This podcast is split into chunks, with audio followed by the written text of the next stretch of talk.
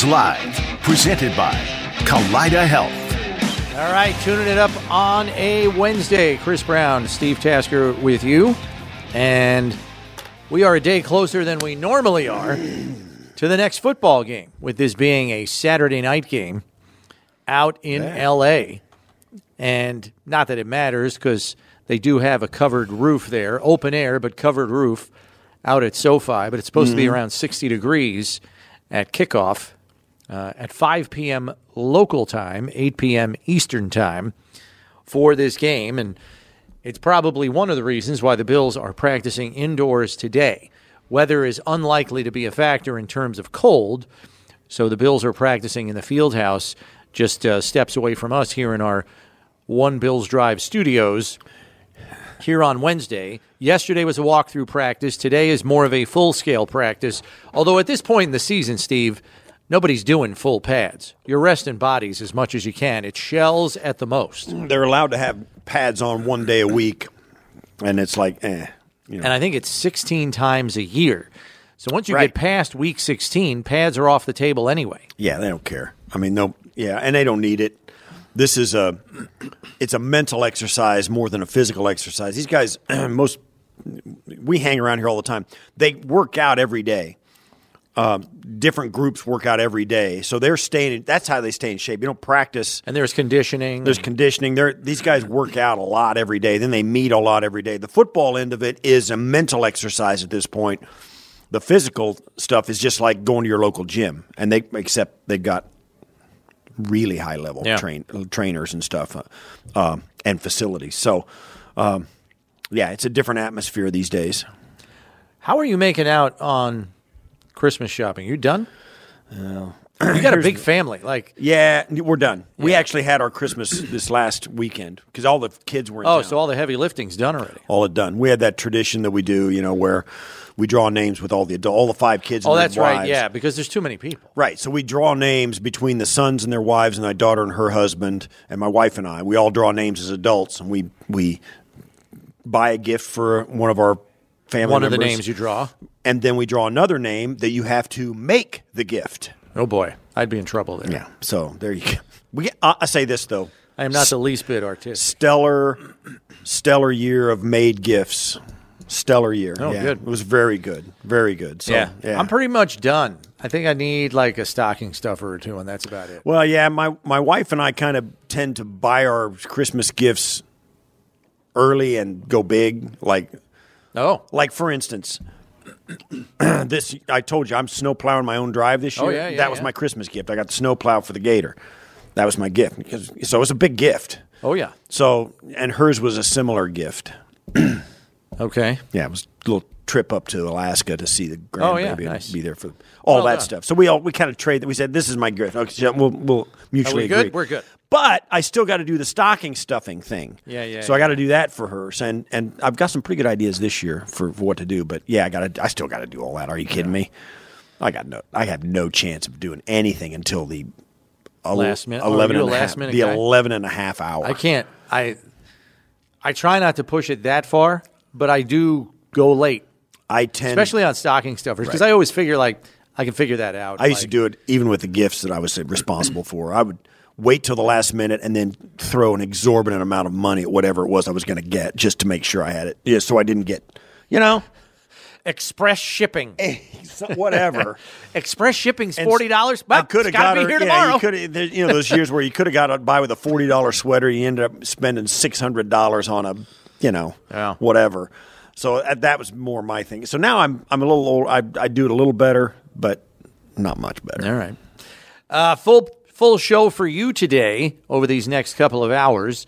Coming up in about 25 minutes, we will have the Hall of Famer, Thurman Thomas, who will undoubtedly have an awful lot to say about the performance of James Cook in last week's game against the Dallas Cowboys. And I also intend to ask him what he feels the formula should be going forward in terms of Cook's usage, in the scope of the offense. You really Something ask him. tells me I know what his answer will be. What I want from him is what he thinks the Bills' answer will be, not his own personal. Yeah. We all know what Thurman's personal answer is going to be. Let's Yeah, be real, right? Yeah, run the ball. He, yeah, the over under there would be, yeah, yeah, run the ball. Yeah. There's a prop bet. Right. After practice today, we are expected to have Bill Center Mitch Morse here in studio as uh, we pump up some Pro Bowl candidacy for him and many others on Buffalo's roster. I believe the voting is th- ends this week for players, and I think it's like the day after Christmas for fans to vote. So we'll know pretty quickly here in the next week or so who makes the Pro Bowl from the Buffalo Bills roster. And I think there's a healthy number of candidates, to be quite honest. So, Right. be interesting to see who makes the grade, so to speak. So, we'll be happy to talk to Mitch about that, along with an offensive line that is flat out peaking right Yeah. now Did at you- the right time. Well, and every, we're all benefiting from the great play of the offensive line. Did you tell? You didn't mention yet about uh, our boy James Cook. Yeah. AFC Offensive Player of the Week, thanks to his 221 yard total yards from scrimmage performance against the Dallas Cowboys, which included a touchdown rushing and a touchdown receiving. It was a career day for the guy they call Jimbo, and it's an encouraging sign going forward for a number of reasons. Number one, I think he's vaulted himself to the top of the list in terms of most dynamic skill position player on the roster, perhaps next to Josh Allen. He's number two. Uh, and then I think the second thing is the guy is so versatile, he can help you in more than just one way. It's not like, for example, the Chargers can come into this week's game and say, look, we just shut down James Cook's rushing ability and we don't have to worry about him doing anything else. That, that doesn't work because, Right. for all you know, Joe Brady could split him out outside the numbers and you got a linebacker on him and a problem, as we saw. Right. Damone Clark had a problem. It was four yards of separation by the time James Cook is catching that football in the end zone on the route he ran. Right. So he is a a multiple threat uh, that you can't just pick one thing and say, okay, we've got Cook taken care of. So Yeah, and, and let's face it, I, they're not going to hold Diggs under the water for very much longer. Uh, and certainly when teams decide James Cook is their number Focal one point. threat, Diggs is going to show up. You know Yep. he will. He that's that's what he does. Is who he is. So um, he loves those moments. And and then of course you got the guy Josh who's taking snaps. Who, you know, this team and I we were talking about we we we did a podcast today, Bills by the numbers, and this team reminds me of that Denver Bronco team in 98, 99, 97 and 97, 98, 98 where John Elway's last two years he went he was 0 3 in Super Bowls, went back to the Super Bowl twice in a row and won it because Terrell Davis was his running back and John Elway was still a threat. Big arm, could run, smart, you know, all of that stuff this crew reminds me of that crew to a great degree. Uh, the offensive line is dominant, um, and the defense is playmaking, and not not stifling. It's not like the 2000 Ravens where you couldn't even get a yard. This defense is, you know, let- Opportunistic. yeah, it's opportunistic. Lets you think like you're having some success, then all of a sudden they get two sacks in consecutive plays, or they get a tip pass interception, uh, those kind of things. So I'm, that's, and we, you know, the we talked about it on the podcast this week, and I think it's really fun to compare the runs that these teams are on and where they stand and how it looks when a team does get hot at the end of the year and win the Super Bowl. So it's going to be fun to watch. Um, congratulations to James Cook. Often you kind of that was that was along the lines of the sun coming up this morning as to how surprising it was, but yeah, he deserved it, and good for him. Which brings us to the Bills practice updates, which are presented by LECOM, your Lake Erie College of Osteopathic Medicine.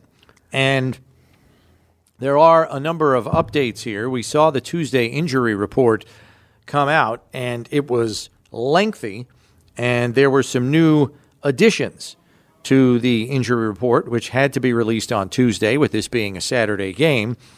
And new additions to the injury report Leonard Floyd, Reid Ferguson, uh, Ty Johnson, I believe, has been on there with his shoulder, um, you know, and then uh, Sam Martin after he got hit in the game last week. Good news is Sam Martin's a full participant. So too is Reid Ferguson with a right thumb injury. But Leonard Floyd came out of last week's game with a wrist and rib injury, and he was limited in practice Tuesday. He was out there today again, but he is wearing a red non contact jersey. So too is AJ Epenesa, who did not play last week. He was wearing uh, a red non contact jersey as well. Coach McDermott described him as improving.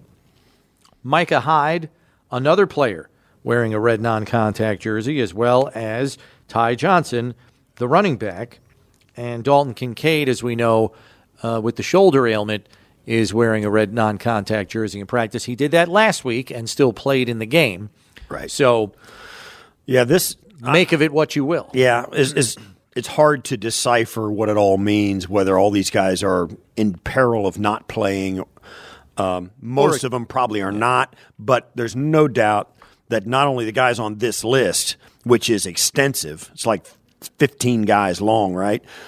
Uh, no doubt all of them are dragging around some form of luggage with aches, pains, hurts, bumps, bruises, and flat out injuries. So nobody feels good.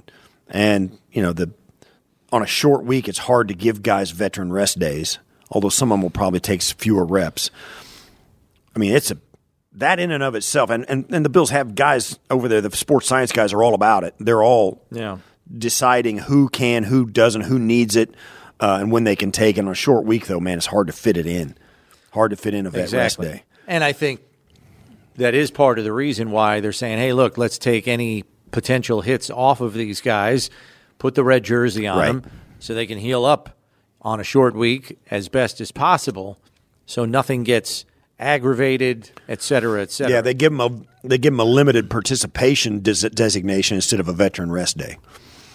And Yeah. maybe that's the same thing on a short week on where you're playing on Saturday instead of a Sunday. So we'll nevertheless it's that time of season where you got like I said 15 is it 15? Let me just count. 3 6 And we did not see Jordan Phillips out 14 there, which was expected since he Right. was given a week to week designation by Coach McDermott yesterday and had wrist surgery on Monday. Yes, So 14 guys listed. So, and the Chargers have only nine. yeah. So, So there it is. Um, and then as far as stuff going on with the Chargers, Keenan Allen not practicing. He missed last week's game with a heel injury and then did not practice on Tuesday. Will obviously with them being 3 hours behind us, we won't find out probably till we're off the air as to whether or not Keenan Allen is able to try and go in practice.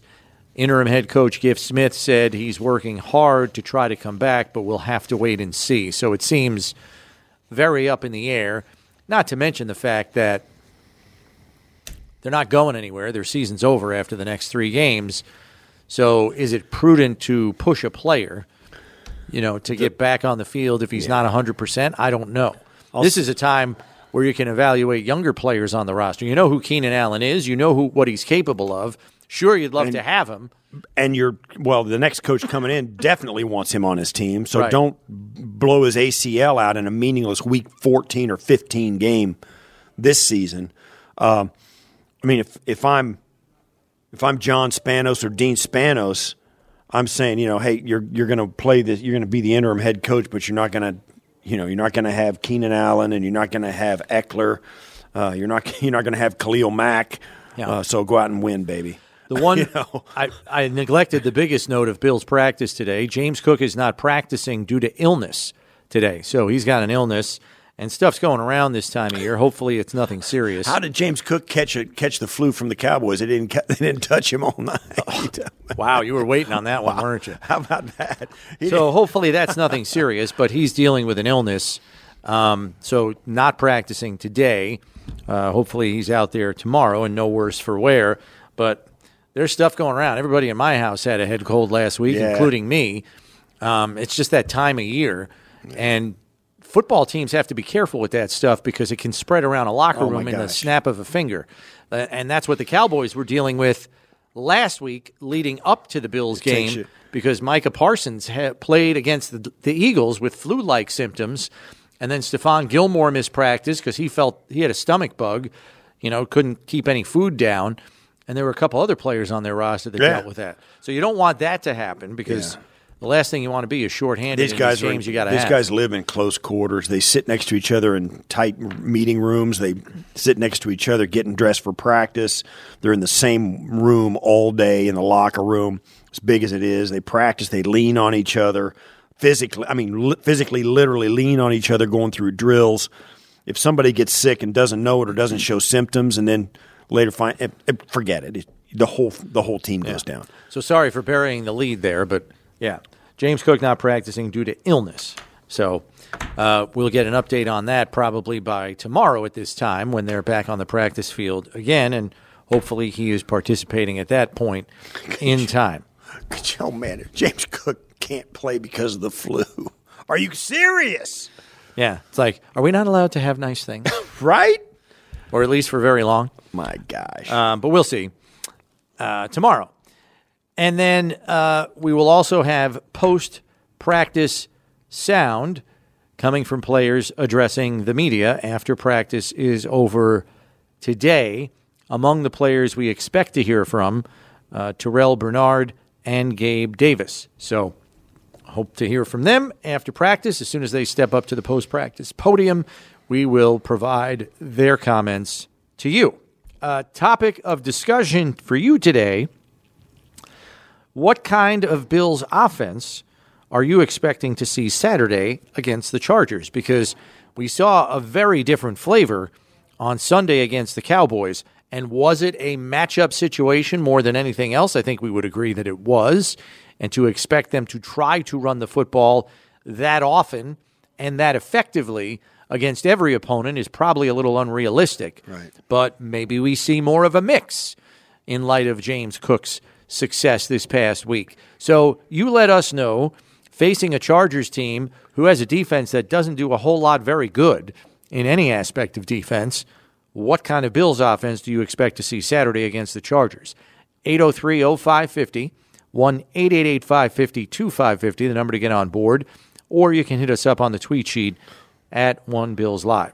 Any any thoughts on that? What do you, you think they go back to what racked up points previously um, and Yes, strictly I- a no, matchup I think, situation? I think it's strictly matchups. In fact, I think they may go out and try to do some of their basic stuff, stick their toe in the water as to the emotion that the Chargers are going to bring to the table, and either I, I- it'll be interesting to see what they coach their like what Josh's attitude comes out. If he comes out and they drop back and they're gonna they're gonna go deep and try and punch him in the mouth right out of the gate, Yeah. you could do that. Or do you come out and start pushing them around and test how committed they are to staying in the game for four quarters? You know what I mean?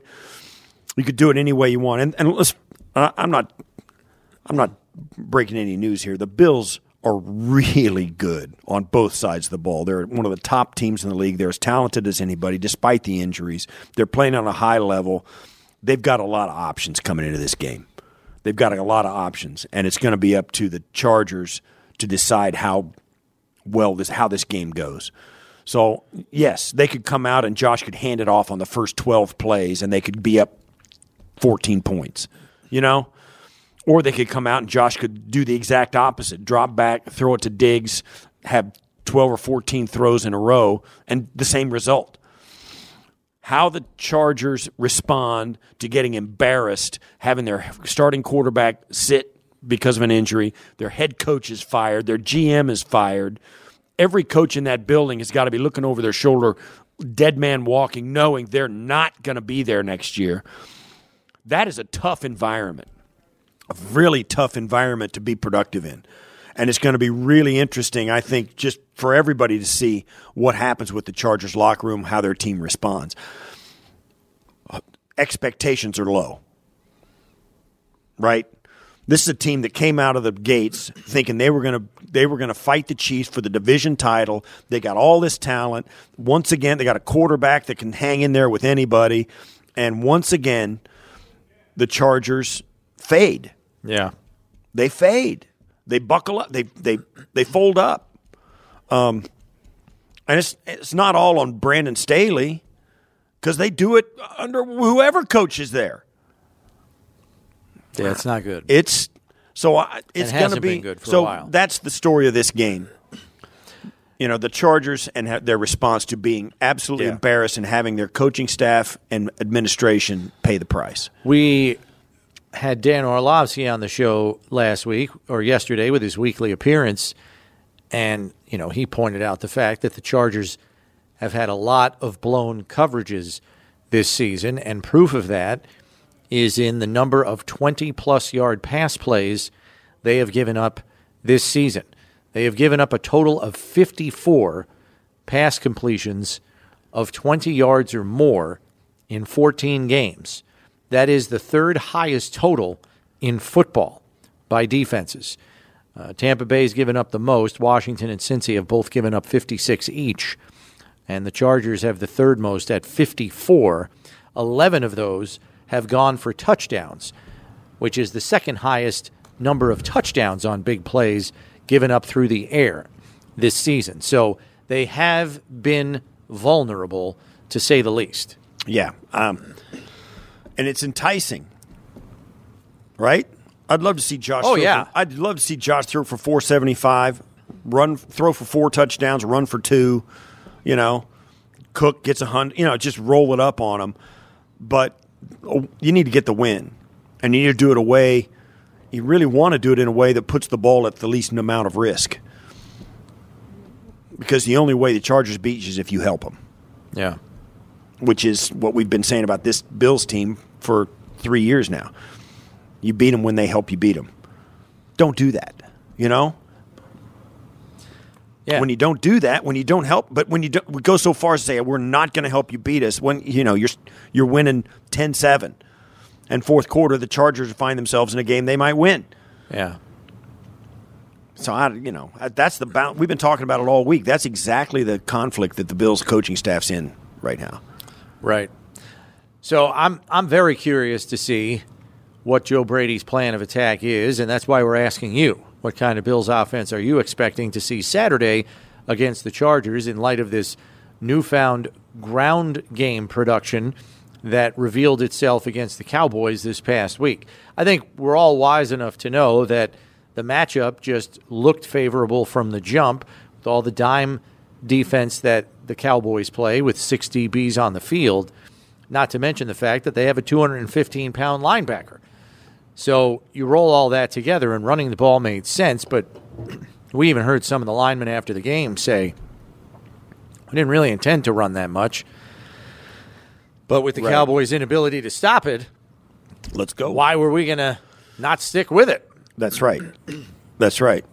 And I, it's you would think something's going to happen in this game. The Bills have, you know, got the superior matchup in a lot of ways. I don't know what I don't know how Giff Smith is at managing games and being a head coach. I don't know what kind of leader he is. I mean, he's he, largely been a position coach. His he was a defensive career. line coach here in Buffalo between 2010 and 2012. Um, so okay, I'm. But the Chargers- there's a lot of unknowns here. the Chargers don't do anything especially well on the defensive side of the ball. They're the 29th ranked defense in football in terms of total yards allowed. They're 28th in points allowed. Uh, sacks per play, they're decent. They're 10th in the league in sack Well, percentage. yeah. But, I mean, against the pass, they're 30th. Against the run, they're 18th. On third down, they're 14th. So, to me, they're average at best in a number of categories, and they're below average in several others. and it's it's a common theme for the Chargers to have multiple injuries to multiple stars. They do have one guy on their squad who's legit and a star, and it's uh, Khalil Mack. He's second in the league in sacks. He can get after it, but once you get past him, Joey Bosa's not there. Um, you know, so yeah, that he's it.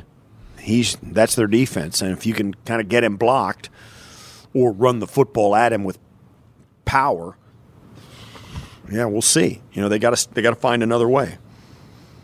Right. So we'll see what happens. Uh, but you let us know what you think. 803 0550, 1 888 550 2550, the number to get on board.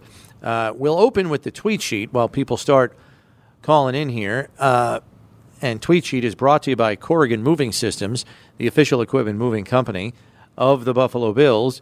And Brian leads us off by saying, light it up early and often, then sit starters by the fourth quarter. Open up the passing game with indoor perfect conditions. There is something to be said about knowing what the conditions are going to be. That's true. I mean, they're practicing indoors today here in Buffalo, and we all know what it was like Sunday night.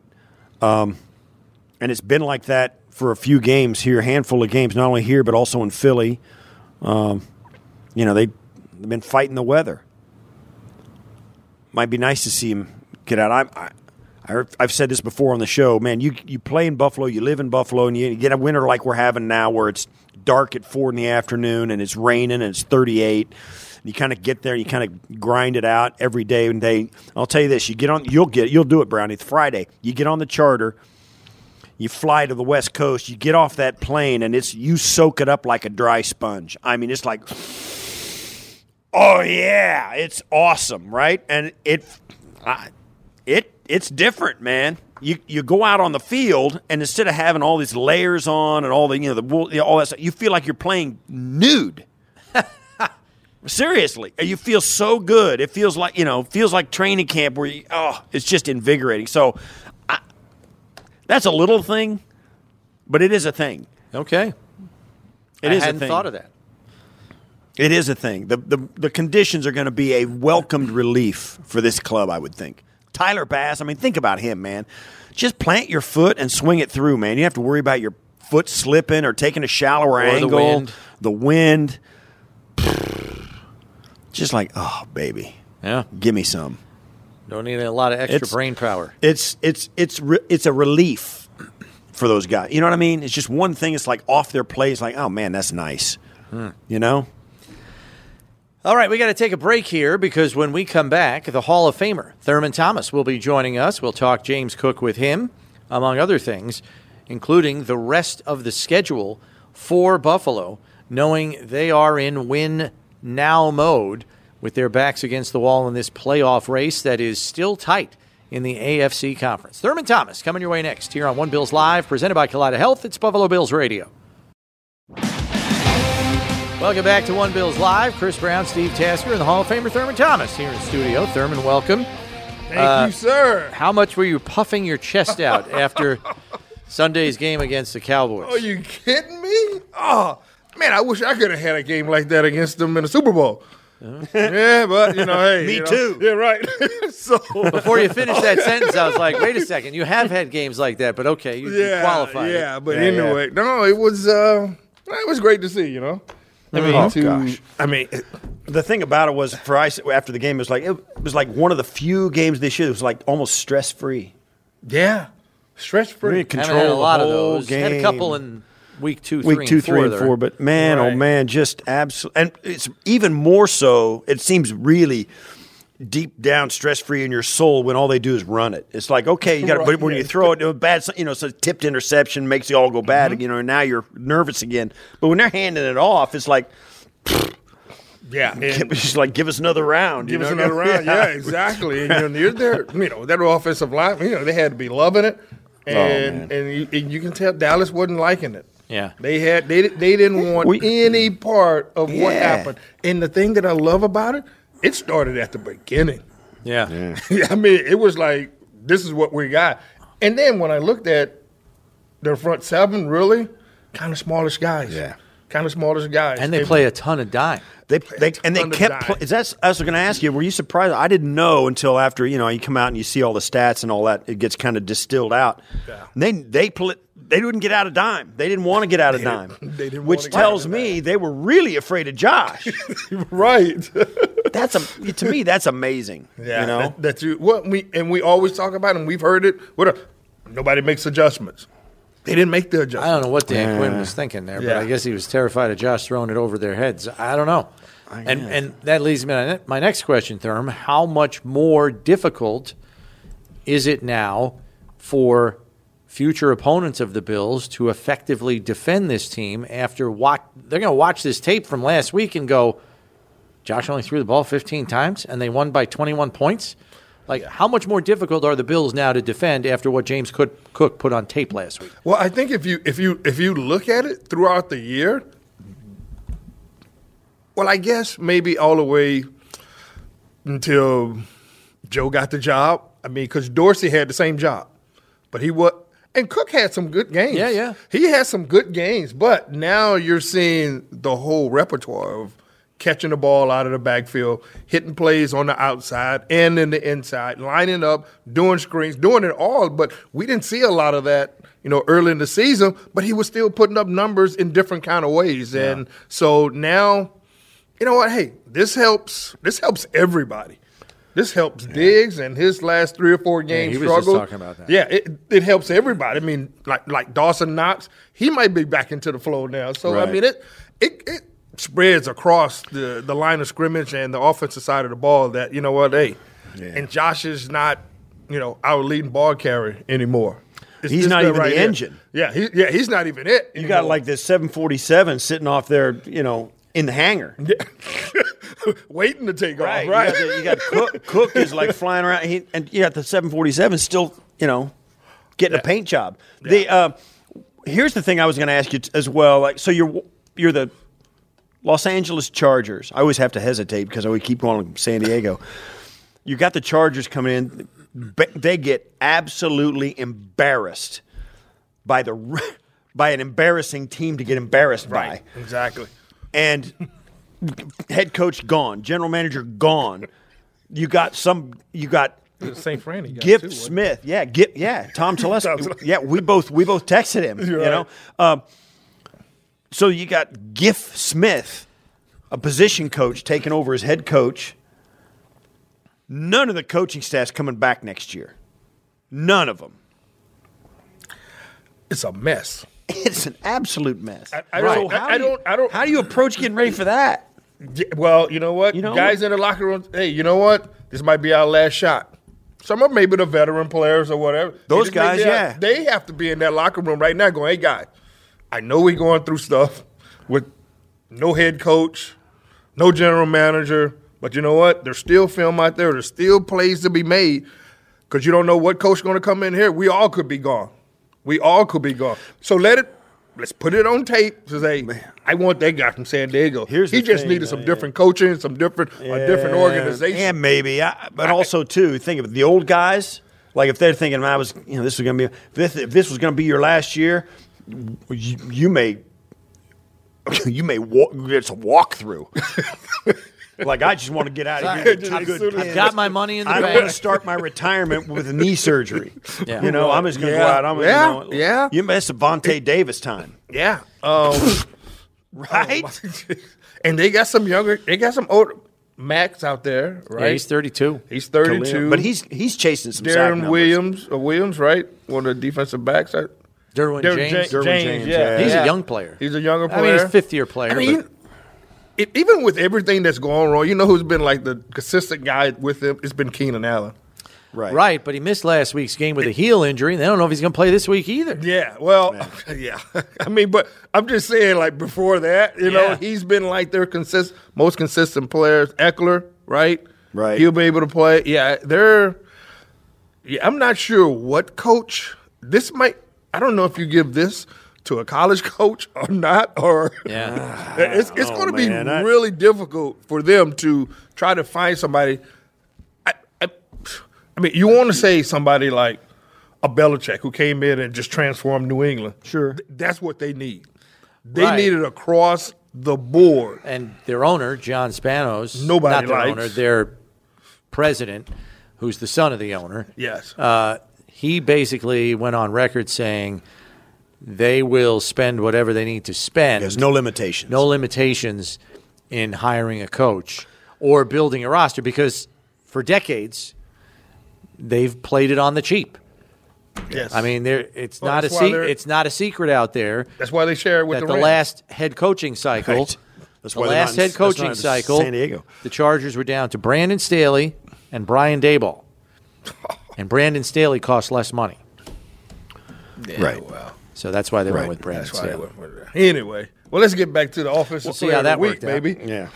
Yeah, so you know, uh, Cook you know, Cook has given future opponents a lot more to think about now. It's not just thinking about Josh Allen with this Bills offense. Yeah.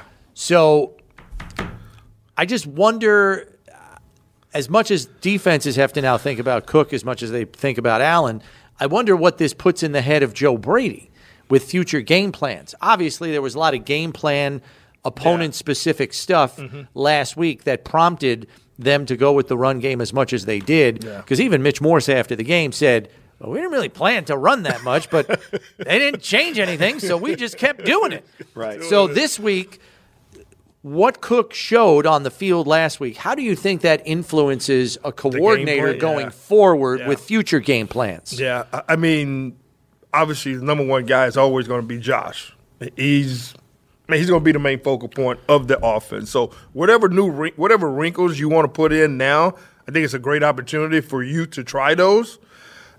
Look, these next two games should be winnable games, and this is the kind of time sometimes where you you try just different things, just just to see a here or play or two here. You don't change your entire offense, you know, but you change where I mean, I mean, has has Cook's motion over to Diggs side. Uh, And how that Yeah, going to you- come? Have you did different things like I don't see. I've always seen Diggs motion, but it's usually to a tight end or another wide receiver. So how about if you have James Cook? Just throw in a couple of different plays, I, I think, and have that on the field. And you know what? What try it in the game.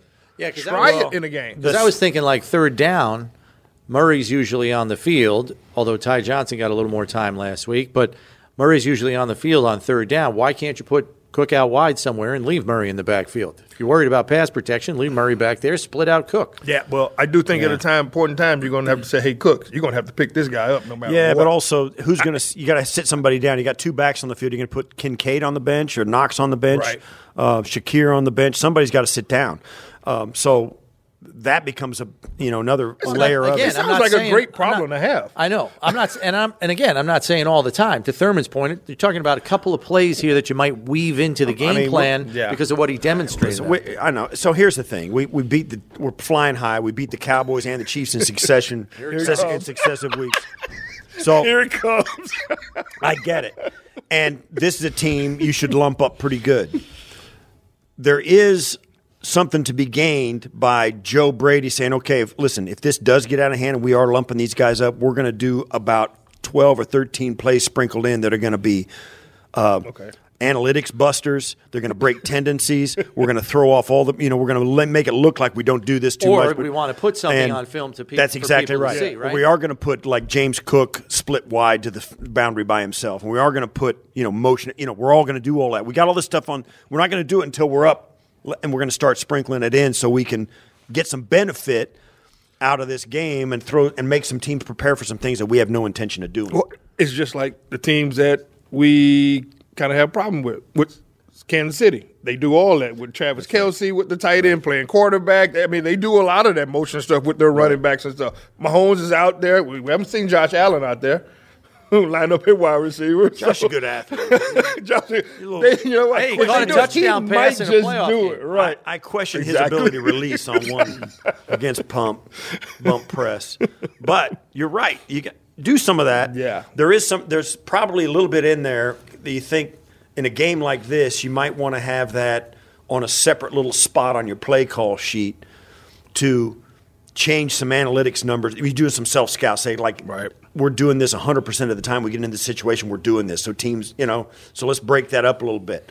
Um, that kind of stuff Yeah, work on the screen game. but you can't you can't do it unless you're lumping them up, bro. I mean, you gotta yeah. you gotta play. I think you can do the screen game with Cook maybe in the oh lineup my gosh, I, yeah, early in the game. yeah. What?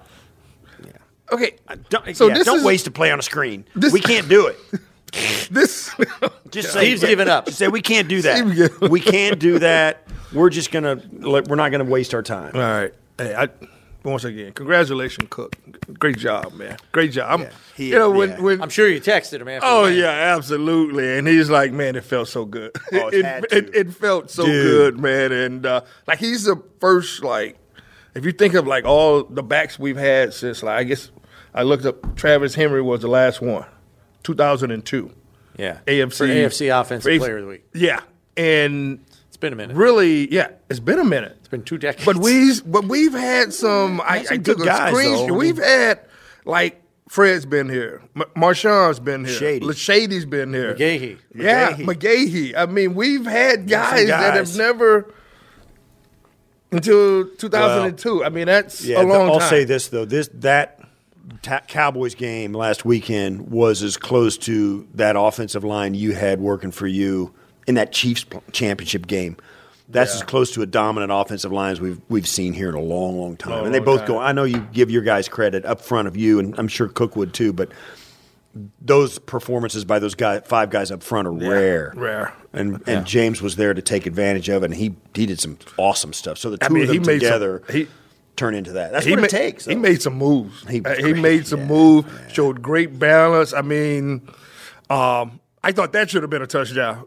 Yeah. He got to the one. Got down to the one. I, I was like, oh yeah, but somebody was coming up behind him. So Yeah. yeah, I'm just uh, Kearse got him from behind. It is a fast defense, Dallas. There's no question is a about yeah, it that. is. It and is I- a fast. Josh found that out quick too. Josh got run down like a wounded puppy a couple of times. You know, he started. You know, Josh busting out. I think, okay, he's going to get it. And that guy's like closes it on him. Right, Fast. Like, Josh, you can It's a fast group. You can see Josh Right, do a yeah. double take and then put the stiff arm out right because he thought New- he was going to be free. New England or yeah, somebody yeah, yeah. like Yeah. exactly.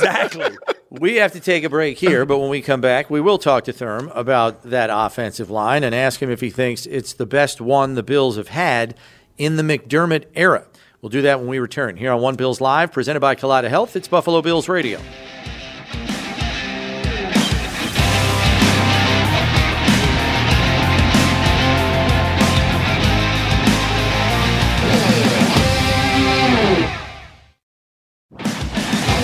Welcome back to One Bills Live. James Cook is on fire to celebrate another away game week. We're giving away a signed James Cook football.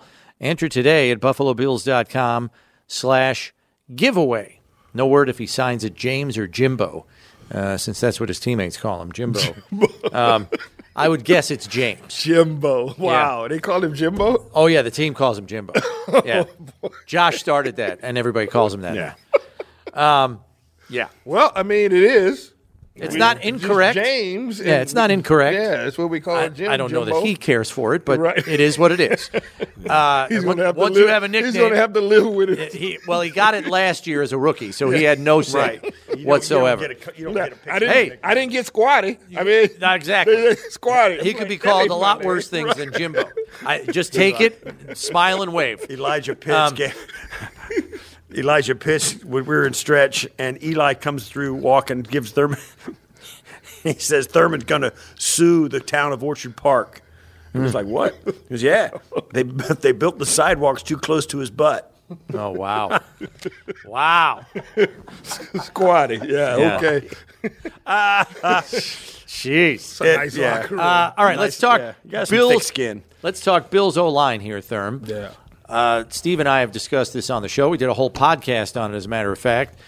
You know, you think about the investment in the offseason, Connor McGovern on one side, O'Cyrus Torrence on the other at the guard spots, Spencer Brown kind of coming into his own this year, arguably, arguably playing his best season in a Bills uniform since he got here, and Dion just kind of doing his thing over there Yep. with Mitch in the pivot. Do you think this is the best offensive line the Bills have had in the seven year McDermott era? All the averages are up. Touches are up, maybe. Yardage is up. Mm-hmm. I would say yes. Yeah.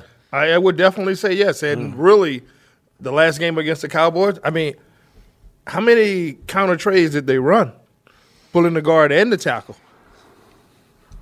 A lot. 10, Yeah, 12, a lot. That's a 15. lot. That's a lot. And that's telling you, hey, you know what? Our big guys can get up and go. Well, right. Dion, we know, has, I mean, he's been an athlete since he got here. Mm-hmm. I mean, that's a 320 pound guy that was doing backflips his first two years in the league. I mean, he can literally do a backflip, which is stupid at that weight. I don't know if he can do it anymore, but when he was a younger When he was guy, he younger, could do it. And then Spencer Brown was a tight end in eight man football in high school. Yeah. Like, Right. I mean, the guy can run.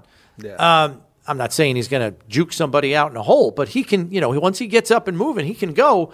So there aren't many teams in the league with two tackles, tackles. who can run that pull scheme Yeah. all the way across the formation and lead a back up through a hole. Like that's that's pretty rare, I'm- isn't it? I'm- it's pretty rare of that, but I've only seen maybe. I don't know if I've seen a lot of teams this year actually pull a guard Yeah. and a tackle. I, I don't see it. I mean, I, I've seen Kelce, the center for Philadelphia, pull. Yeah, But he's kind of Mitch a one man And Mitchell do that. And Mitchell Mitchell do do it. it. Yeah. So uh, yeah, I mean, it's been um, it's been good to see that. Hey, you know what? When it's time to play smash mouth football, we can. And if not, you know what? We can do where our guys are coming off angles and everything like that. So yeah, I, I love it, man. It has it has been though, like you said. I, I think it has been the best offensive line he's had since he's been here. I'll tell you what, it looked so good against Dallas. It had me thinking, gosh, I wonder, I wonder if they can bounce back and stay sharp in their passing game because it, you know, I wonder if Josh, Right. you Now know, they're They didn't have a lot of practice. right? there. I was like, yeah, So- it's so- almost the point. Like, wow, I wonder, you know, I wonder if they can get it back together in the passing game. You know, 'cause, like they lost Will it. it will it be calling the audible from Right. a pass to a run? Now? Right, I mean, I, it was crazy. I, it was going so well. yeah. Um, you just don't see that in the league very often. That's why when it happens, it's it's it's eye catching, and uh, I don't think it's a shift in anything. I don't think it's some sort of paradigm shift where the I think they're a throw Yeah, first. You're not going to see team. 12 right? to 15 backs getting the ball Right. 20, 25 times a game Exactly. from here on I out. think it was a I think it was a, a game that turned out that way, and the Bills were smart enough and disciplined enough to say, "Hey, let's go, Let's keep doing and it. just keep doing it." But how much does that empower Joe Brady where if there is a game plan where it's back to what we're used to seeing and Josh is throwing it 40 times and maybe it's not coming together or they're having a couple of series where they go three and out and they're like, eh, let's try to change the conversation. How much does it empower Joe Brady to know he's got that in his back pocket if he needs to turn to it? man, a lot. I mean, it, it's pretty much um, reaching into a jar and just pulling out whatever play you want to run because you have Hmm. Yeah, as long as you're on schedule, As right? long as you're on schedule, yeah. And, and I th- and I think over the first what six or seven week when Dorsey was here, we all kind of figured like you know because I, said to the TV a lot, don't run a don't do a running play right now. You're already thrown something or whatever. Don't run the play. Now it's like you know what. There were times in this game against Dallas where I was like, I think they might pass it here. we haven't seen Josh, right? Right. I think they might pass it. And I was Right. totally fooled. Totally fooled. I mean, they just kept running and running. Yeah. So I was like, man, I'll say this, this, is too. They- awesome. And that takes some intestinal fortitude from a coordinator also because a lot of these guys nowadays are like, well, I ran it three times here. Like, should I really run it again? It's time to throw, isn't it? And he just said, the hell with that. said- We're- Till they stop it, we're going to keep going. right. Yeah, I mean, you're, you're, you're only going to go so many plays without letting number 17 take over. You're only going to do that so many times. But Right. it was rolling. They It had was- the lead. They had Yeah. the lead, you know, and I even saw a couple of plays where it was a handoff and Josh was somewhere in the play by Cook on a couple of the Oh, plays. yeah, like he he was going to be the see it in lead of these- blocker. Yeah, he- yeah. he- I was and like, Josh is carrying out from? the fake like is it like it's an RPO or something. He might pull it out and run with it, and he made Micah hesitate. Yeah. and then you know Micah, as fast as he is, couldn't catch up. Then it was done. Yeah, so was done. and that little ball fake for Josh. Then there was a couple times when there was a one time I think you're talking about when James Cook cut back and Josh had moved up the field and he's like cutting right back to Josh. right, yeah. So it was. It's hard to imagine an NFL game going that much that well for any team's running game. Even like the Tennessee Titans with Derrick Henry, it's hard to imagine that because even then you snap off a 65 yarder once in a while Yeah. with Henry and all that. This game was just like, man, it was like 12 yards, I eight think, yards, Like right six now, yards, these next eight yards. couple of games, they're going to be the one that's going to be in control. They're going to make you switch on defense. Hmm. They're going to make you because they're they're going to be ready to knowing that we got this now, this running game now, and the offensive linemen are feeling good now, and Cook offensive player of the week. Oh yeah, yeah, yeah. We're we're the lead dog right now, and Chargers, watch out because we might do the same thing to you what we just did uh, Hmm. to the Dallas Cowboys. Because I think they're a smaller type of uh, uh, defensive line too, somewhat in that range with the Cowboys. So, Right. yeah, I, I think it's roll the dice, baby. All right. Thurm, thanks for coming in as always. Enjoy the game. Don't forget, it's Saturday night, Yep. not Sunday. Uh, and it'll be on NBC here locally in the Buffalo market, Peacock, everywhere else. got to take a break here. Hour number two, where we expect to have Bill Center Mitch Morse joining us after practice here on One Bills Live, presented by Kaleida Health. It's Buffalo Bills Radio.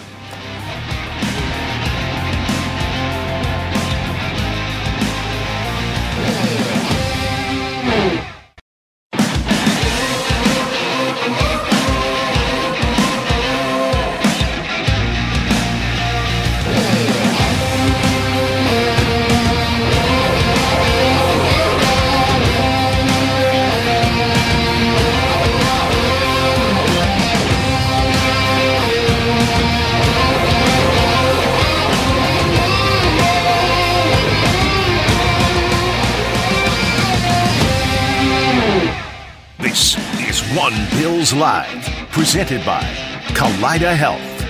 Hour number two here on a Wednesday. Chris Brown, Steve Tasker with you, and discussing, among other things, what you expect from Bills offense, from the Bills offense in Saturday night's game against the Chargers. They had a run dominant performance this past week against Dallas. Much of it was game plan and opponent specific, but seeing the production that was churned out on the ground, are you expecting a different looking offense Saturday against the Chargers? There is a larger bag from which to pull for Joe Brady in terms of play calling, game plan, etc., in light of the success we witnessed this past week against the Cowboys. So you let us know at 803 0550 what you anticipate. And uh, we are going to go to the phones right now as we wait for the arrival of Mitch Morse once practice is over. And we lead off here with Kevin in Hamburg. What you got first, Kevin? Hey guys, how you doing? Thanks for taking my call. Sure thing. Um, I think well, our offensive line looked as dominant as I've seen it in a long time. Now, I don't mean just the McDermott era. I mean through any of, uh, especially the losing coaches we had before. I mean, I grew. I remember watching, and I know it's a painful memory because they beat us in the Super Bowl. The Hogs of the Redskins. Our offensive line in this game looked as close to a Hogs as you could possibly be for a for a Buffalo offensive line. The way the way they just pushed them around, the way the the way those guys used to push people around, and it was. I think it's the Chargers defense who's not as good. They just got to keep sticking it to them. Now, obviously, the Chargers have a new spark with a new coach, and that can give them, I guess, maybe that Uh, I hate to use the term Rocky mentality, Rocky Balboa mentality that might be could be a little tricky in the beginning. You know, the old adage edge of I'm going to go the distance even if I don't win the game or fight. So that's the only thing I watch out for. But I think I keep sticking it to them. Okay. So, because Steve, you know this. Your first year, you were in the '86, wasn't it? Yeah, the last half of '86. Yeah, and you were there. Were you there when they went from Hank Bullough to Marv Levy, and the, the locker room just in two or three games, you know, you had a losing season, that spark of a new voice, a new new language, and you beat a couple of teams. You still had a losing record, but you beat a couple of teams that with Hank Bullough, you would have probably got spanked. Uh, well, f- certainly Marv's first game as head coach. It was one week they played Tampa with Hank Bullough. The next week they played the Pittsburgh Steelers, uh, and Marv Levy was the head coach, and they beat the Steelers in Orchard Park. Yeah, and that was my first game as well. As Marv's first game, it was my first game. I was the first new player they picked up, so I was there after. I never met Hank Bullough, I guess to be on to, to put it bluntly, but it depends on the atmosphere left behind by the former coach. Um, I don't think Brandon Staley was vilified in the locker room. Now, he may not have been liked, or guys might have been tired of him, or whatever. But I don't think they hated him. Uh, from my experience and stuff I was told in the locker room when I got here to Buffalo, just after the change was made to Marv Levy, they hated that guy. So there was a bump. And I think that when you get a bump, that's what causes it. The lack, I mean, it was the, if the Chargers come out and play off their rocker, it's because Brandon Staley was hated. You know what I mean? Um, that's that's kind of what does it. If you're going to get a bump, it's because the other guy was so bad that the new guy couldn't help but be a welcome change. I don't know if I see that in in L in L.A. with the Chargers. Maybe, Yeah. But I think that's what you're looking at. The emotion of it, that's what you're right, Kevin. The emotion of it has everything to do with it. If they are so happy to have a new guy in there, that's where you get the bump. Let's go to Michael in California next. What do you got for us, Michael? Hey there, Merry Christmas. First time ever calling in, guys. No, thanks. Yeah, yeah. Hey, so out here in LA, um, you know, here's what I'm thinking with the Chargers. I, I don't think they've got a whole lot on defense, so I think the new OC is just gonna he's gonna go with his script, and then uh, he'll see what they do. And what I like about Joe Brady is, um, if it's not broke, he doesn't try to fix it. So he's just gonna pound them, uh, whatever it is, with the pass or the run. And then I hope in the fourth quarter that we will be looking at Kyle Allen. Um, I did have one thing to tell you guys also about. Uh, I went to SoFi Stadium last year when the Rams came here, and uh, to spend five point three billion dollars on a stadium, that place is not great, guys. It, uh, that greenhouse kind of roof thing, it Oh, was yeah. 100 degrees outside. Yeah, and it was like 20 inside. And I got my wife there. She's melting and filling out like divorce paperwork on me. She never wanted to be there. Um, and then parking situation's a joke. Uh, you know, I had to pay two hundred dollars to park close because if not, you gotta you gotta park out by you pay fifty bucks to park out by the forum, and then you walk on black hardtop for almost a mile, and you know your wife dies on you on the way in. So yeah, I didn't love it. They ran out of hot dogs in the first quarter. Um, the seats were really close together. The screen was beautiful, but I could watch TV at home. So have Yeah. you guys been to SoFi? I'd like to hear your thoughts on that, please. Yeah, we were there last week in week one, obviously, because the Bills had the kickoff game. And Last year in week one. Yeah, last year.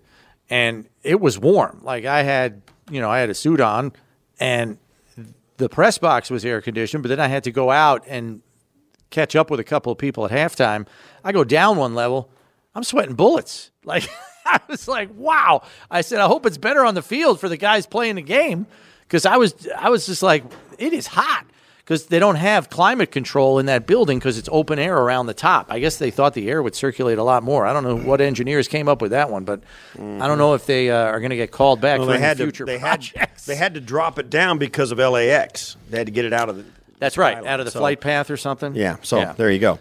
In, in any event, joining us in studio, Bill Center Mitch Morse, fresh off a super productive game against the Dallas Cowboys, in which, uh, I don't know, I would call that one of your best bully ball games uh, since you've been here. I'm sure you can come up with others off the top of your head, but uh, Bills fans got a charge out of what that thing looked like on Sunday. Yeah, I'd say it's uh, it's pretty unique. First of all, thank you both for having me Yeah. on. Oh, happy to have you. Uh, second of all, it was it was a new unique one and, and one that uh, it wasn't dictated like that prior to the game. It was one of those things that you you're not feeling out a game, but you're seeing how a team's going to play you. And we also understood what kind of pass rush they had. Right. Um, and so to limit those opportunities, we knew we had to be productive. And also kudos to the play callers and the coaches for putting us in positions where we could, uh, I mean, stick to it, right? Right. I mean, Joe Brady's talked about how it's hard as a play caller to, uh, I don't know say put your pride aside, but like Yeah.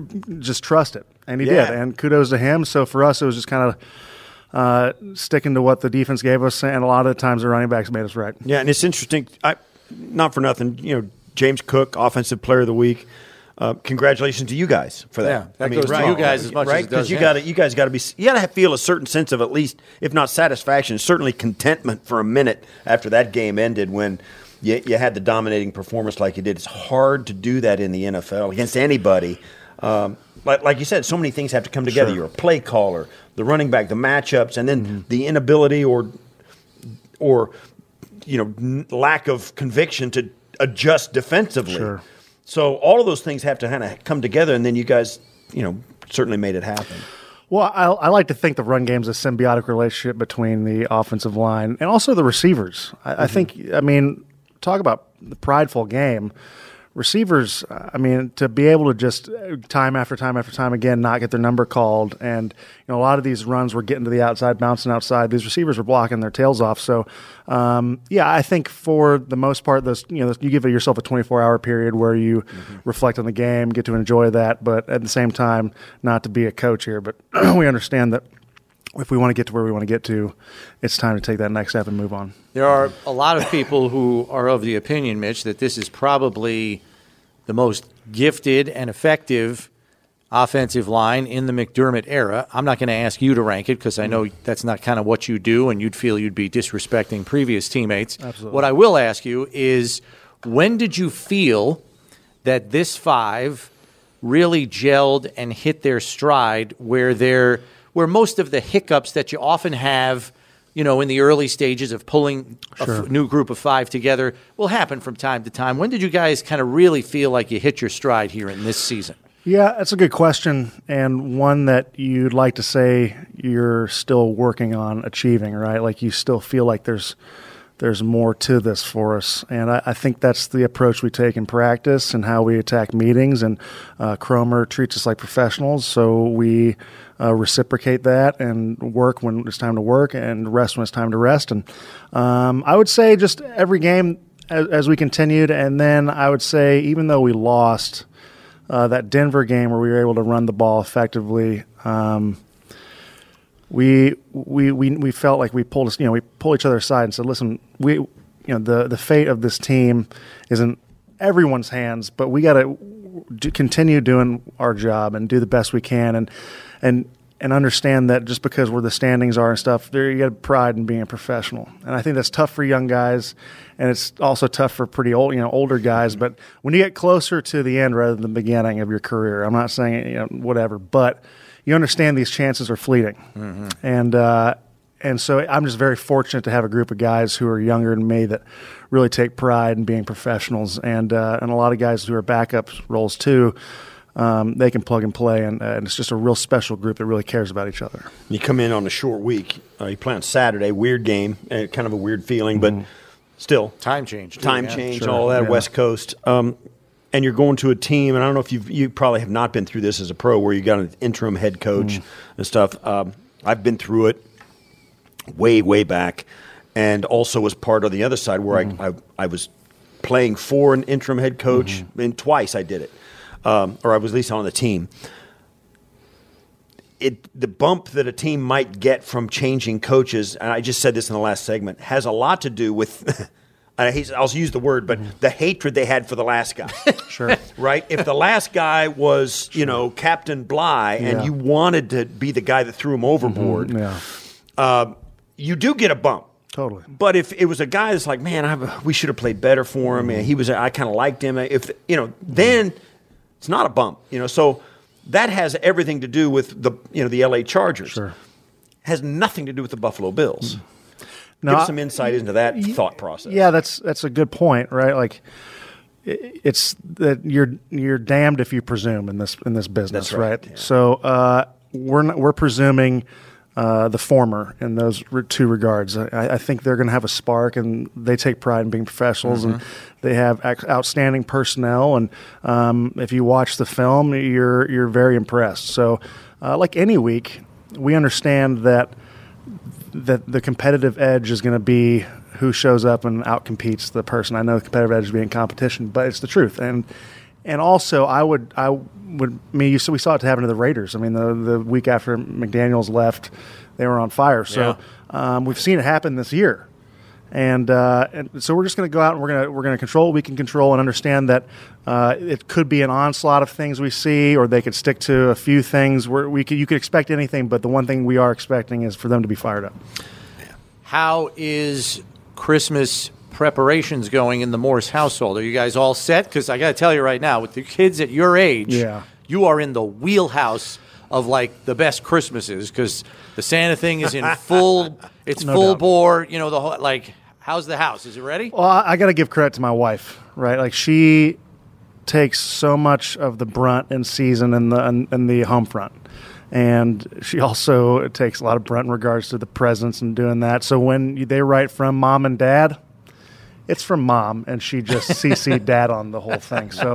Uh, yeah, it's so You're not for- alone. No, it's we're, I'm so fortunate and blessed to have her on my side, and uh, the kids are really cool. My son's a little too young, but my daughter's really wants a mermaid for. Uh, Oh, wow. Chris- yeah, for Christmas. So we're a doll, of course. I mean, Yes, not a she'll live be utterly would be disappointed if we. order. Yeah, that's especially with the weather we have here. That's That'd be yeah, tough yeah, to be tough, upkeep. There. Yeah, a lot of people are using those for sled rinks. So uh, we can, unless you want the mermaid to freeze to death, we're going to be kind of SOL here in the Yeah. in Orchard Park. Now, do you I'm going to ask you this because I was fortunate enough to miss this window.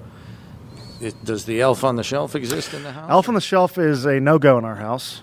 Why? is- Um, w- I I just learned call. about it this past week from my wife. Uh, Same maybe thing call. me. I, I had to have a briefing outside. It Yeah. turns out we're all blissfully naive because yes, it sounds Yes. like a whole thing. It's a lot of work. It's a lot of work. Uh, Pro Bowl voting, Mitch, runs through December 25th. I know you are not a self gloss person, but you've put together a pretty nice season here.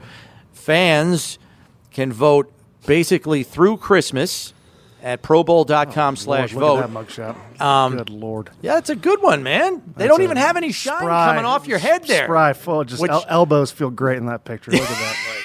oh my god. Uh, but there is no definitely an- limit. That's definitely a preseason. That's the. photo. Yeah. Fir- I think that's the first day I was here. Yeah, because the great. beard the beard is considerably shorter than it is now. I will say that. But there is no limit, fans, to how many times you can vote for Mitch or any of the other bills that you believe are worthy. And fans can also post on Twitter, now known as X, uh, to place votes that begin December 11th and, I, as I said, run through Christmas. So if you're sitting around the house because you got the day off uh, Friday or this weekend, there is still time to get your votes in for Mitch and anybody else on the roster. It's the last chance window. And here's the most important thing on Christmas Eve and Christmas Day, if you get on social and vote, the vote counts double. So you want to vote twice for Mitch, you can do it in one fell swoop. You want to vote for Dion. Anybody else? Dion, Dion, Um, yeah, push Dion hard. Even Here we go. Spencer's had a hell of a year. Brown. Spencer's probably had his best year in a Bills uniform doubt. this year. Wouldn't you- you say No so, doubt. Mitch? I, I would a thousand percent agree. He's Yeah. he's put on a beautiful a beautiful display of And football. I'll say this too: uh, O'Cyrus Torrence has been everything they hoped he would be. I think as a rookie, he's been durable, No doubt. dependable. uh, the big body they were looking for. Certainly doubt. athletic enough down inside. Um, I, I noticed something about him the other day that I hadn't thought about. I used to play with a guy named Jerry Ostroski. He was a 6'3", 330 pound guy, enormously long arms, Mm-hmm. That's beautiful. and flat feet. Oh yeah, and no, anyone who doesn't know, him. anyone doesn't Right. know, Cyrus has got some funky Yeah. feet. He looked his But feet look funky feet. his feet look like an elephant's foot, like it's ra- and it's like right. The whole thing hits the ground at the same time.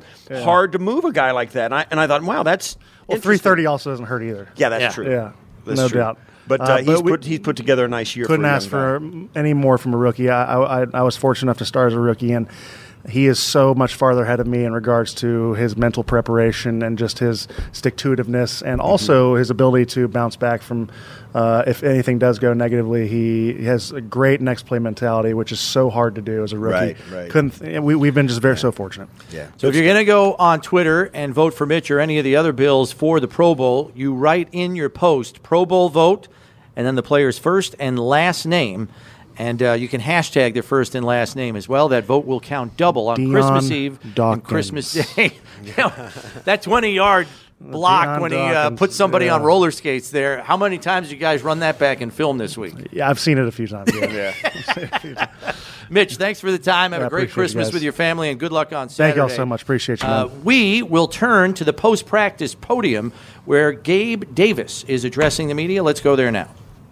Mentally dealt with like not getting the ball as much lately and, kind of pushing through that and doing you're still doing your role out there. Yeah, um, I mean, you know, sometimes that's how, just how it's gonna be.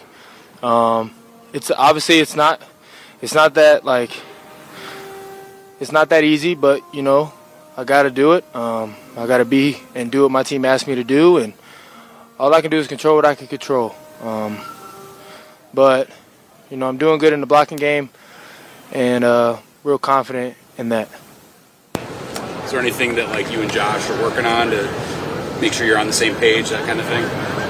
Um, me and Josh had had a conversation, and you know, again, that's what the game brings.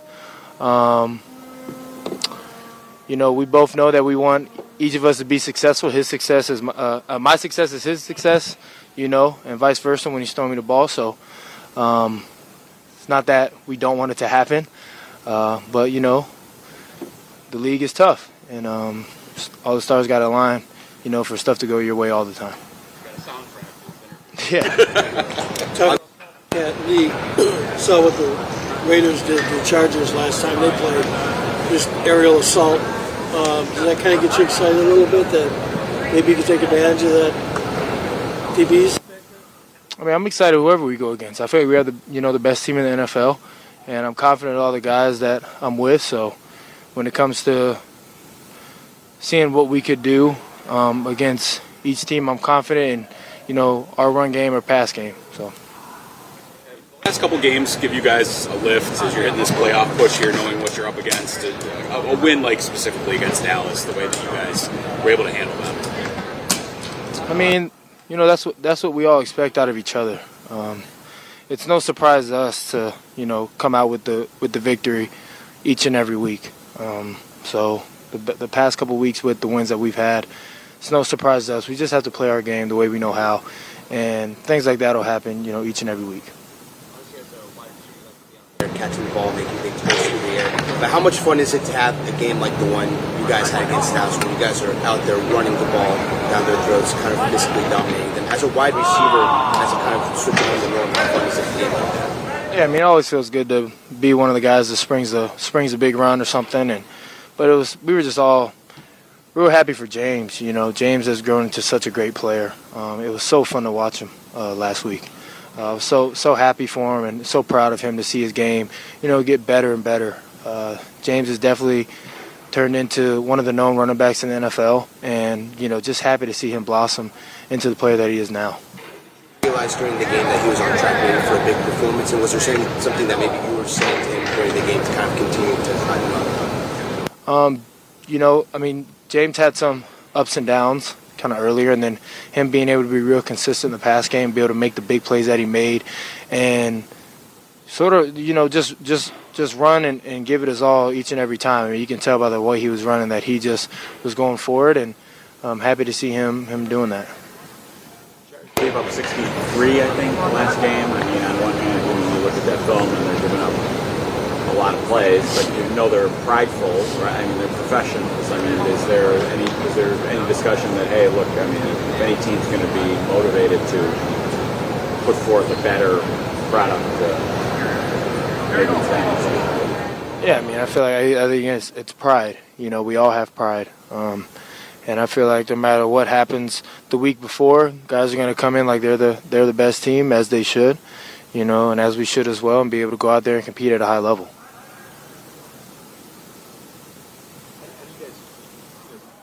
Talked a lot about this being sort of a playoff stretch over the last several games, and the energy and focus in those games has been really strong. How do you maintain that going to the West Coast, playing on a short week against a team that's in a much different situation than the ones you faced the last few weeks? Um, I feel like it's you know still the same thing, whether it's a day before or a day later or a couple days before. You know, it's still a football game. We still prepare. You know, you tweak a little bit things in preparation for the week, but other than that, you know, everything still feels the same. You're just leaving a day earlier. Given the situation, you know, plays better knowing that you know your guys' backs are against the wall under that pressure, or maybe there's just something that you find like this team unlocks, given the situation you guys are in as you're playing to keep your playoff hopes alive. Yeah, I, I just feel like for us, we just had to um, we had to really figure out, you know, what we wanted our identity to be, and I fact we didn't. This is we, this year we didn't really know that um, until the past few weeks, um, and guys were kind of just we were kind of just all over the place. But now being more consistent, figuring out the things that we need to work on, um, and getting good at those things has helped us, you know, be more consistent on Sundays. Change in the offensive coordinator. Um, I mean, we've been we've been we've been playing well, but I feel like it's just been more of a players thing, not a coaches thing. I feel like the players have been doing better, playing more for each other, uh, being unselfish. Uh, had nothing to do. Uh, not I, I don't want to say like not give Joe any credit. He's been doing a great job. Um, but again, Dorsey was another guy that I loved, and I feel like did a great job here as well. Um, I feel like some of the things were on us. I can go all the way back to when I talk about um, the Denver game. We're driving down the field and the ball goes through my hands. I mean, that's a that's a touchdown drive, and, and it was something that I could have done better. A lot of us could have done better on that game. Um, and there's many different other th- reasons on why you know things don't go our way. I wouldn't just put it on one singular person.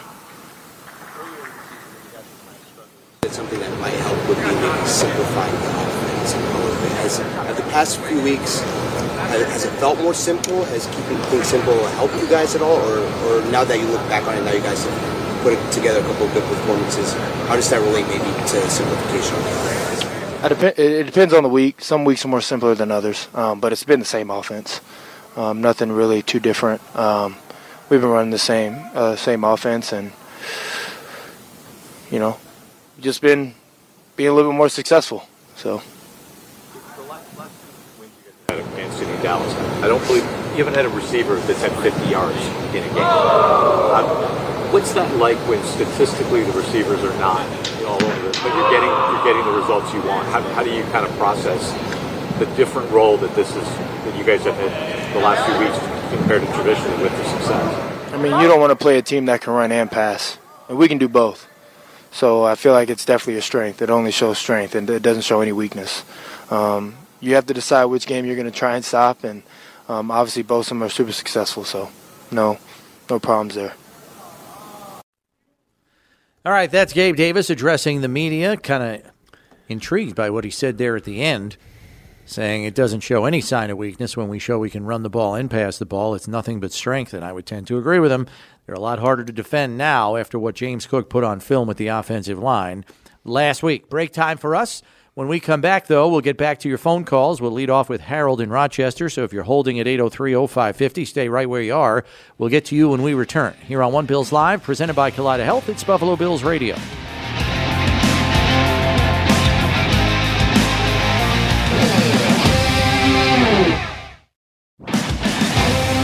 Ah, snap! Snapdragon apples are now available. Fuel your game day adventures with Snapdragon apples, now available at Wegmans and other local retailers. Snapdragon apples, the official apple of your Buffalo Bills. 803 0550, the number to get on board here, as we have been asking you today what kind of Bills offense do you expect to see Saturday against the Chargers, fresh on the heels of a dominant rushing effort that the likes of which had not been seen in quite some time with Buffalo's offense. Does it change the dynamic for you in terms of what offense you expect to see from Buffalo on Saturday in LA against the Chargers? You let us know at 803 0550, 1 888 550 2550. To Harold in Rochester, we go next. What do you got for us, Harold? Hey, I'd like to give props to two guys um, that are part of the organization that I, I don't think uh, enough gets said about these guys. And one is on the offensive line.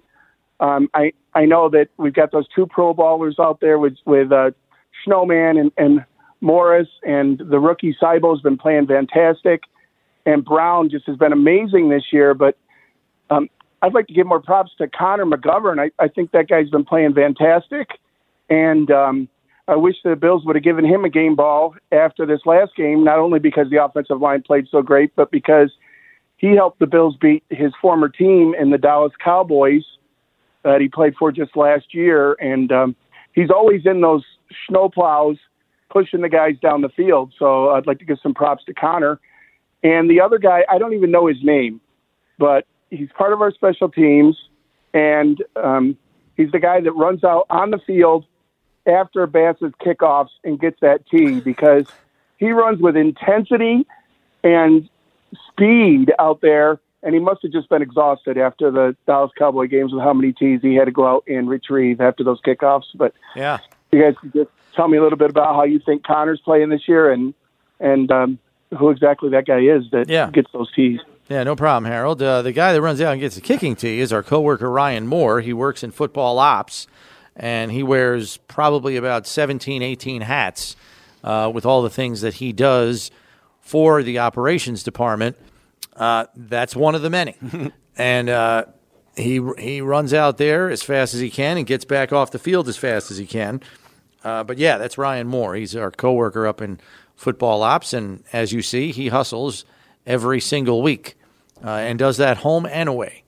So that's that. Uh, you want to speak to Connor McGovern in the season he's put together in his first year in a Bills yeah, we uniform? Steve? we thought we got you know at the end of last season we all you know, it was a big narrative and we were part of it that you know they needed to get better, bigger up inside. They were getting a little overpowered. Uh, the pass rush was pushing the offensive line back into Josh's lap a little too easily, a little too frequently. And they weren't powerful enough or athletic enough in the run game to get to the second level on double teams. So what they do, they signed the biggest contract they gave out in free agency was to a guard and which is not a sexy thing, right? I mean, you know, nobody's going to sit up in bed and going, "Oh my gosh, we got Terrell Owens," right? I mean, no. Connor McGovern, uh, which one? The one that plays for the Jets, or the who's the other one? Right. So it was kind of like that vibe. Like, who is this guy? Yeah. And then they draft O'Cyrus Torrence, so they doubled down on their desire to beef up their offensive line.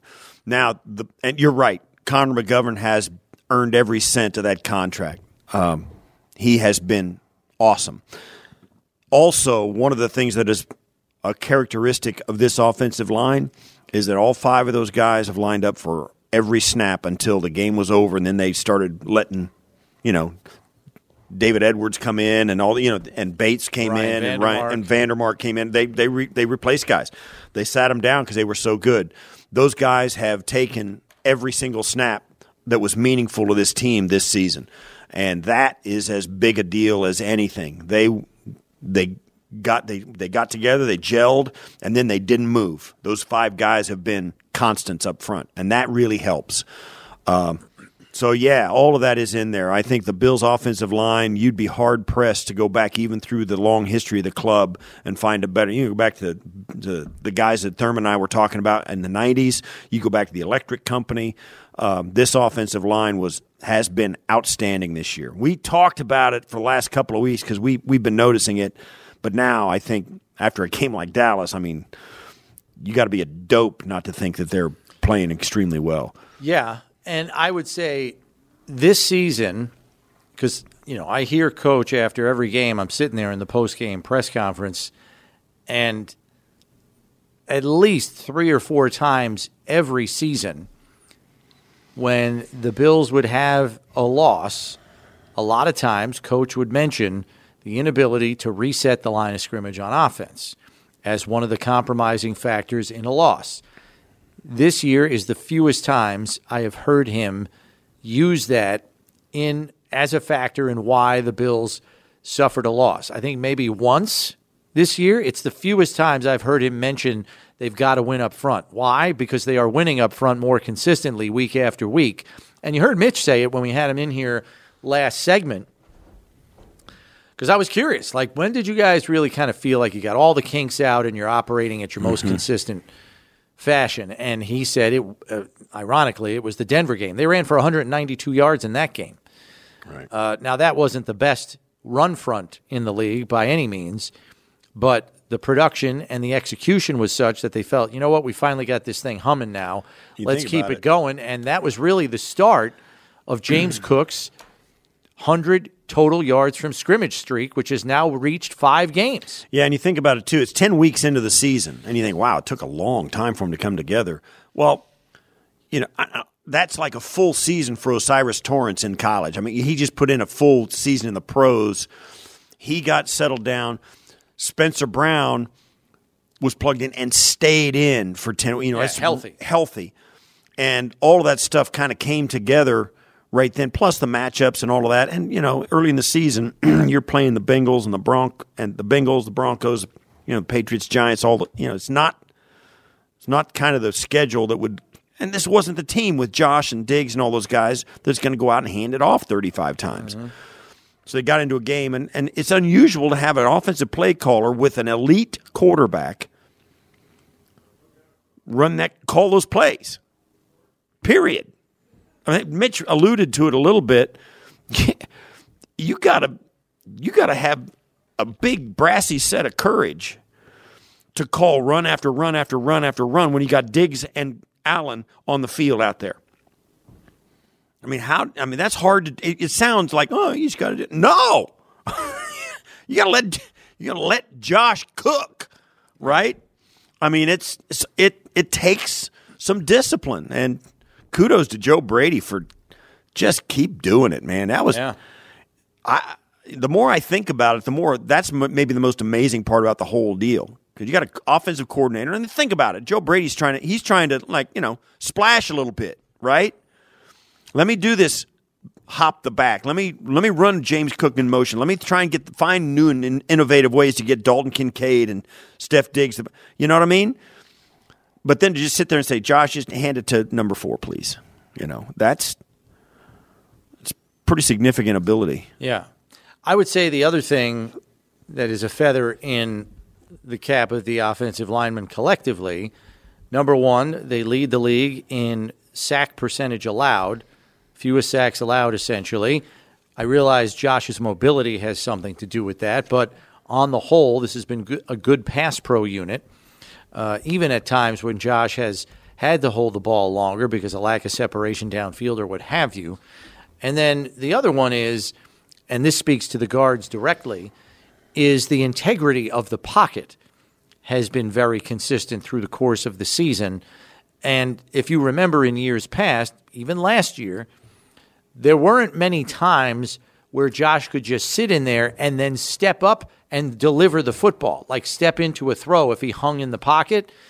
And this year, I can count on more than two hands how many times late in the down, the pocket is the integrity of the pocket is still there, and Josh has been able to still step into a throw while staying in the pocket. And you, you could not say that very often last year. You can now, and it's due in large part to McGovern, Morse, and Torrence in the center of that group. I mean, the edge guys have been great, don't get me wrong, but those three guys, that's where we've seen the biggest step up right. in offensive line play this season.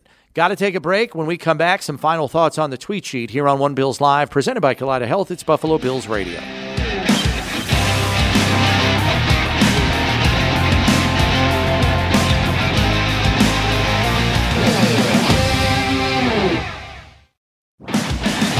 All right, some final thoughts on the tweet sheet here on One Bills Live in terms of what type of offense you're expecting to see Saturday from the Bills against the Chargers in light of their gigantic ground game output last week against the Cowboys. Emily says, I think we'll see more of the run game mixed with play action, more of Josh passing, but still dominating as we've seen the past two games. Bills News Consolidated says, I see the Buffalo Bills' identity being a chameleon type, meaning that they will stick with what works best. Reflecting on last week, the Raiders were able to pass the ball effectively against the Chargers. Therefore, I think Buffalo will prevail by passing it. Garvey says, I envision a Josh Allen 23 of 25 passing game with 300 plus yards and three touchdowns. Keep him under center and use the play action game on top of a mix of runs with Cook and Johnson. There will be a couple of shot plays that open up. As we told you earlier in the show, Chargers have given up the third most pass plays of 20 yards or more, 56 on the season, 11 of which have gone for touchdowns. Edley says, mix of ball control and shot plays. Brady will dial it up on a few big bombs. We haven't seen a lot of. We have not test the defense deep shots. We have not done that. We have not seen that much at all. Now, certainly the touchdown in Kansas City to James Cook was a shot play. It was a shorter throw. It's a wheel route. Yeah, it was up up the seam inside the oh, numbers. The seam, yeah, they also had a wheel uh, route too, and then had the wheel route as well. And that wheel route came open in Philly as well. It was going to be a touchdown, and James Cook dropped it. So you know it, there have been some plays dialed up, and a couple of them have hit. Uh, but the shot plays and the big plays the Bills have had have been short passes to James Cook, and turning him into a long run, turning up the field. That's why he's so dangerous. Bills Mafia says, I think the offense will feel inevitable. Not sure what that means. Slowly chipping away, but just knowing that we're going to pull away as the game goes on. Okay, I see. I get it now. I I bet we see Diggs come back alive as well. He tends to have a midseason lull, then refires going into the end of the season. Steve mentioned this earlier in the show when we had Thurman on all of this production from Cook forces defenses to shift their focus, and that could spell opportunity for Diggs. Yeah, absolutely. And one of the things about Diggs, the, the narrative coming in, remember this, Brian, we talked about it a lot, was run after catch. We thought Kincaid was going to really help in that. Now, actually, it's James Cook who's really doing it. Uh, we've seen Steph Diggs improve his uh, abilities there. So I, I think that's as big as anything. Just – get the completion and let the guys make a play has been a big part of this offense, and we'll see if it can continue. Bob says, expecting pain, full and complete domination. Will okay. we get that? I don't know. This season's been full of surprises, disappointment, and, well, quite frankly, shock. But I see Josh having a day. Steve and I will see you tomorrow at 1 p.m.